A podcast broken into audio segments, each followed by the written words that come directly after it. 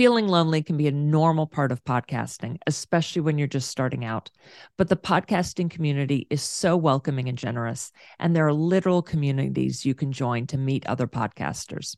I just got home from the best of the best, Podfest Expo, and I'm going to share some highlights, including some key takeaways. Welcome to the Podcast Launchpad, where you'll learn the tools you need to use your podcast to be a go to expert in your field, expand your audience, and get more clients. I'm your host, Kelly. Enjoy the show. Welcome back to the Podcast Launchpad. I've got this extra episode for you today because I attended Podfest last week and I wanted to share some highlights with you. If you aren't familiar, Podfest is the largest podcasting conference in the world. This was the ninth one. It was started by Chris Krimitsos, whom I had on this show in December when he talked about using podcasting for marketing and audience building. Chris is fabulous. He excels at creating community. And that was the best thing about going to Podfest, meeting so many awesome podcasters and people in the podcasting industry. The training sessions were wonderful too, but it was the time between the sessions that really was the best. As I'm sure you've come to experience, podcasting can feel really lonely. But the podcasting community is the most generous community I've ever been a part of, even just meeting with other podcasters online and by Zoom. To meet with them in person really secures those relationships and shows you that you are not alone. I finally met in person several podcasters who had been on my show.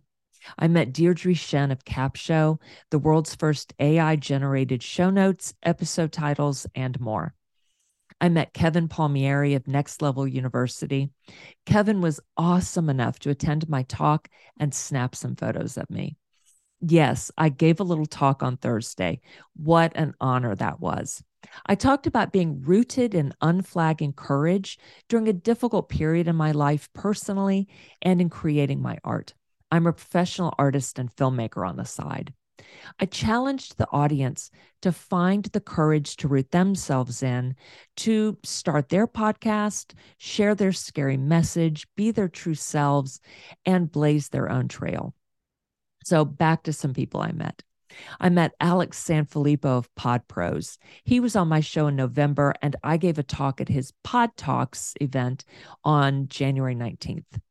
Alex has created several fabulous services for podcasters that you've got to check out. Pod Talks, of course, Pod Match, Pod Lottery, and Podcast SOP. I met Justin Schenk of Growth Now Movement. I was on his show last September and he was on mine in October talking about the importance of branding your podcast. That's what he talked about at Podfest as well. And he's got a wonderful service called podbrand.io. You've probably heard of Adam Schaeuble of Podcasting Business School. He is so cool and so kind. Loved meeting him. Jessica Kupferman of She Podcasts, really awesome. Brendan Mulligan of Podpage. We had a great conversation about website design for podcasts. Mark Asquith of Captivate. That's where I host my podcast. Mark Savant of After Hours Entrepreneur, such a great guy, and he shared some tips with me. Joy Garrity of Superstar Women Entrepreneurs Media Network, Katie Brinkley of Rocky Mountain Marketing, Rita Goodroe of Rita Made Me Do It, Haley Luckadoo of Females on Fire, and Tiffany Kane of Radical Audacity. I won't list everyone, but there were just so many fabulous people. Expect to see many of them on this show in the future. So, let me share a few key takeaways from PodFest. These come from several breakout sessions. First, niche, niche, niche. I did a whole episode on niching for episode 20, and I mentioned niching frequently, as you know. This was a common refrain at Podfest. You've got to niche down if you want your show to stand out. The tighter your niche, the better your chances of getting found. Second, know your listeners. To do that, start out by picking an ideal listener. Then you'll want to find out who's actually listening to your show. Now, this takes time. So let's say you picked women over 40 as your ideal listener. But later you discover that it's really women in their 30s who are listening to your show. So you want to adapt your show to that audience. And remember to change up your podcast description to let them know that your show is for them. Third, you've got to initiate engagement with your audience rather than waiting for them to reach out to you.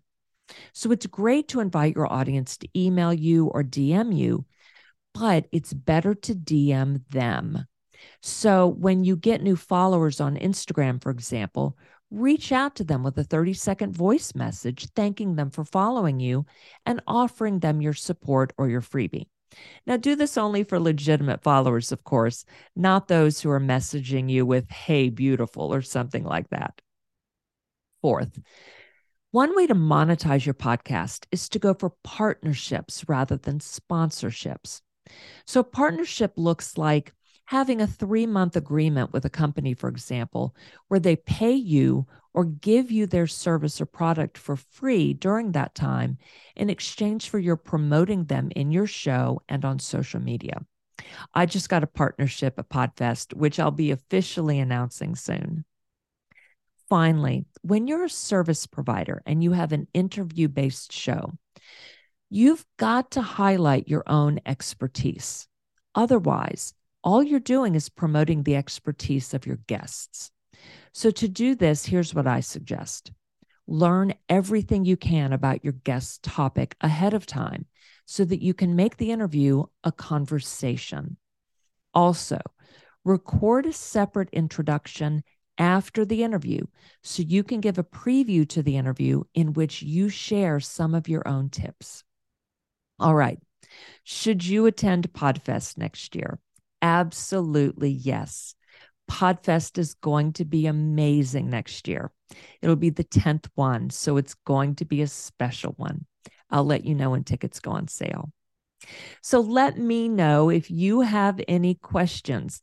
I can't reach out to you if you don't follow me first on Instagram or email me, unfortunately.